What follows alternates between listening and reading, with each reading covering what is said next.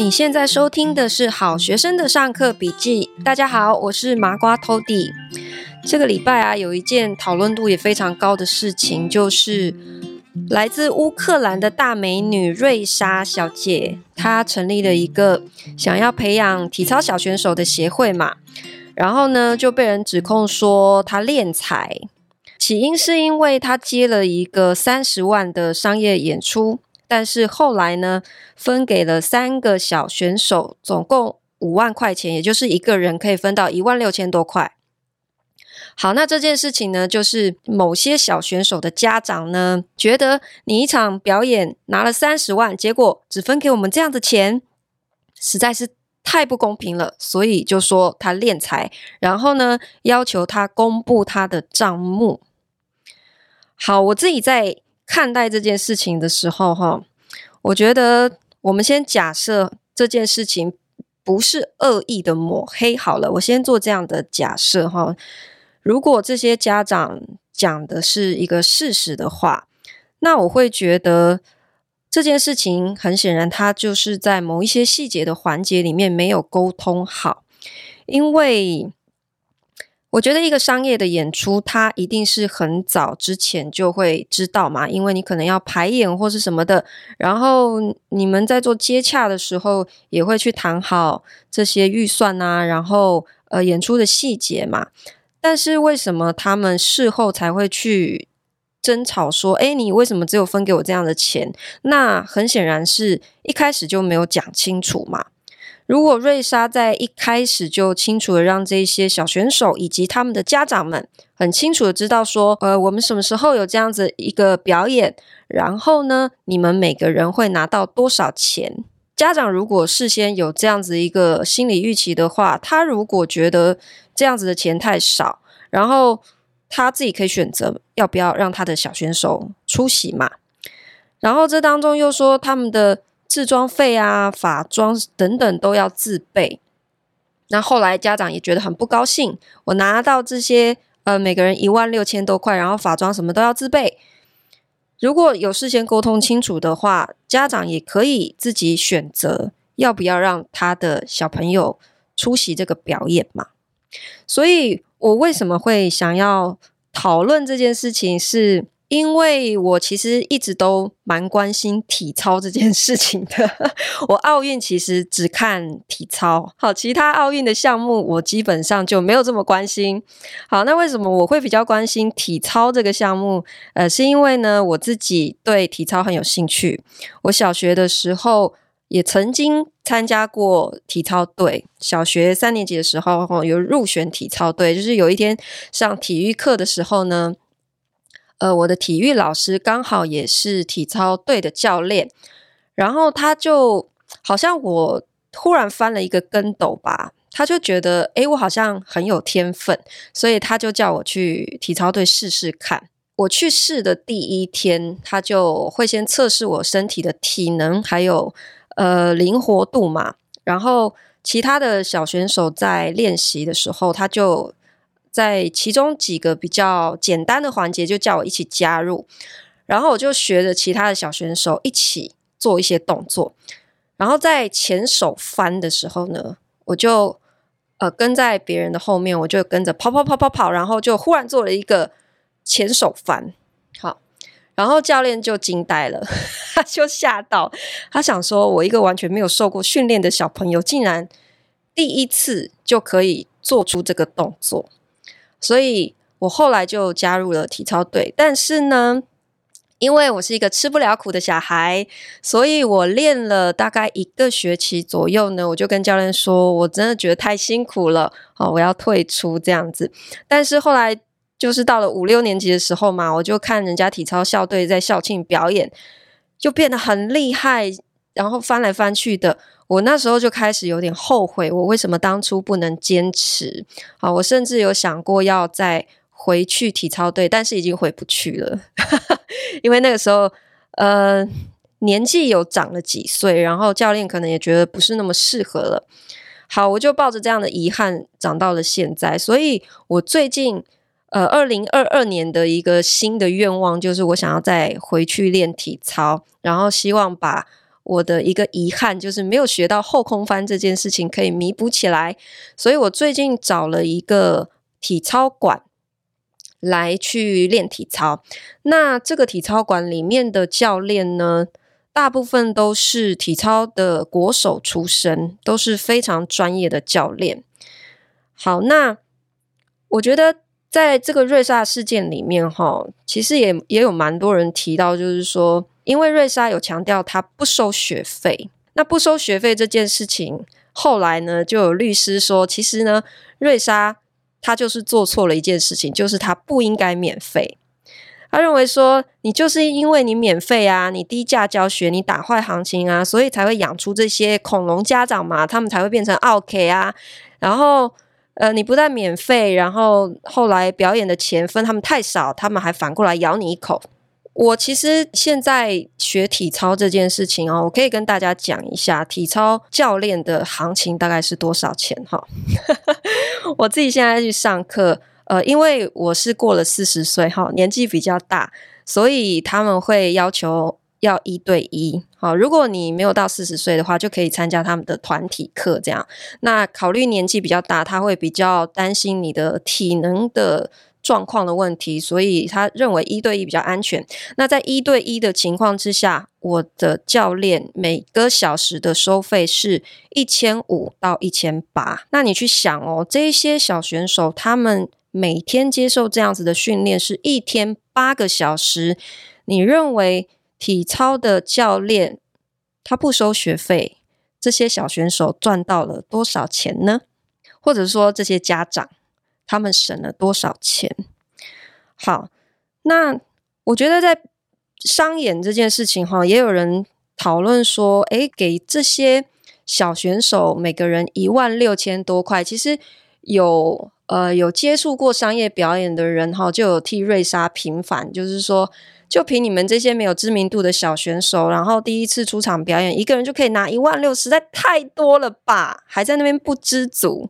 还不是凭着瑞莎的这个明星的人气才有三十万的这个价值？你们还在那边不知好歹？其实我我认为这个说法是没有错的，因为。我虽然没有能够成为一个体操小选手哈，可是因为我大学的时候之前有聊过嘛，我是一个舞蹈老师，然后呃，我们有一个舞团，其实常常也会接一些商业的表演。其实那个时候是二十多年前，嗯，现在的行情我不太确定哈，但是我们二十年前接商业表演的时候，我们一团有大概都会有七到九个人，因为我们团员最多。的人的时候是九个人，所以我们表演平均都是七个、八个或九个人这样子的一团出场去表演的费用，一场是八千到两万块钱而已耶。然后当然你的服装啊、法装也都是全部自备的。那你想哦，如果我们这样一场表演就八千，然后到两万之间分下来一个人，其实真的也没有多少钱呢。那你看，像这些小选手，他们可能本身也是素人，没有什么知名度。我觉得以我的角度来看，也确实瑞莎在这件事情其实没有亏待他们。好，那当然，我觉得这件事情它也许背后有一些抹黑的成分啦。我觉得这个是我们从表面上没有办法去确认的事情，因为我觉得很多的证据其实都不够的清楚，现在都是。有点各说各话哈，但是我认为，就是以瑞莎这样子从乌克兰嫁到台湾的人，然后她又是前乌克兰的体操国手的这样子一个角色，我是愿意相信她的初衷是为了体育的好，希望去培养很多的小选手。那我相信，在这样子的一个动机之下，一定就会。挡到某些人的财路嘛，可能就会有有一些人不开心，所以也许当中掺杂了一些抹黑的一种情况在里面。那只是我觉得，嗯、我们现在在看待任何的一个新闻事件哈，都不要全然的相信某一方的说法，因为有时候哈，你会发现你今天。看了哇，这么多的资讯，然后你已经决定要站队了哈，我决定是支持 A，结果第二天忽然又爆炸性的新闻出来，全面性的压倒，然后 A 忽然整个大反黑，然后你才会觉得哈，原来你被骗了，原来 B 说的才是真的。然后到了第三天，忽然又变成 A 的风向，就每天变来变去，你永远不知道事情的真相是什么。所以。我现在看待所有的新闻事件，都会抱持着一个比较中立、客观的心情。那我也劝大家哈，在你想要评论任何的一个 公开的呃新闻事件的时候，其实呃，你当然可以做评论嘛，每个人都有言论自由。只是哈，请你在做评论之前，第一个你可以先尽量的去收集资料，尽量的去广泛看，比方说平衡报道。因为你看了 A 的一个说法，也许会有一些所谓的平衡报道是帮 B 说话的。那你再去反复查证的过程当中，你也许会觉得，诶，其实好像事情的真相不是只有某一方的说法，好像两边都有一点点出入，各说各话。那如果你在没有做好充足的调查，你也其实不知道真相之前，轻易的做出评论，你也许有一天哈，你就是会打自己的脸。好，你可能会说出让自己后悔的话，因为你今天决定站队了，结果啊，明天风向整个歪了，你又赶快去删掉你那篇很糗的言论。所以我们在做任何的评论之前，其实我们就是保持中立，心存善良，哈，不要去特地的呃去跟着风向去谩骂谁。我现在哈。风度比较好了，就是 我年纪年轻一点的时候，哈，脾气也是比较冲，然后也会有那种自以为的正义，就是听到某一种说法，我就会急着想要站队，想要替他说话，然后去去攻击另外一方，然后等到年纪越来越大的时候。因为打脸自己的次数也越来越多哈，就会开始知道说，诶，讲话还是要保守一点哈，然后也不要带这么多的一个情绪。好，我觉得在这个事件里面哈，我刚刚提到说，假设这件事不是家长要恶意抹黑他的话，也许是因为他们没有沟通好。但是我觉得在呃收费的这件事情，如果他这样子的一个方式哈，因为他不收学费，那他的协会到底要怎么营运呢？我觉得有一些在抗议他收费就是敛财的这些家长哈，有一点像是我我上一集的麻瓜讲堂有提到说哈，当你永远只是消费者，你不是生产的时候，你往往比较不懂得感激别人的付出。我一我第一次听到瑞莎这个事件的时候，其实我脑海里浮出的第一个想法就是这个。我在想说，诶，大家对于瑞莎的一个印象都是说，诶，她为台湾的体操确实付出很多，然后她也没有跟小选手收学费的情况之下，为什么还会被这样子说呢？那是不是真的有很多人是不懂感激的呢？我觉得再好的人，其实，在某些人的故事里，哈，也都会是坏人。你会发现，很多时候我们很努力的在做我们自己的事情，我们很专心、很努力的在做自己想要做的工作，或者是想要成就的事业的整个过程里面，你常常会遭遇到某些人的恶意攻击，或者是抹黑。其实，我觉得不只是公众人物。我们就算是一般的市井小民，其实我觉得这是很容易发生在我们的每一天当中的。特别是当你特别努力的时候，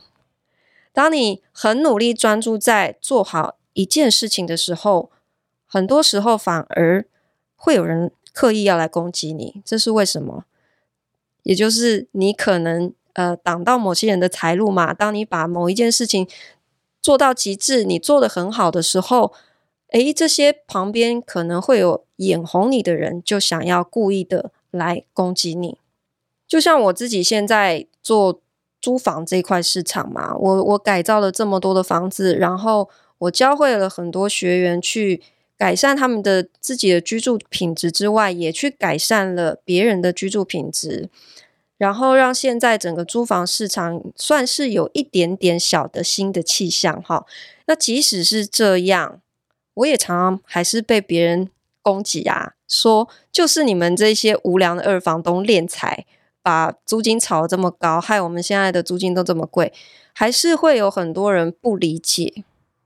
还是永远都会有人说出这些抹黑的话。那我现在对于这件事情，其实也已经免疫了，就是 我其实已经蛮习惯了。那我觉得，不管你是在各行各业，如果你也有有遭遇到类似的情况的话，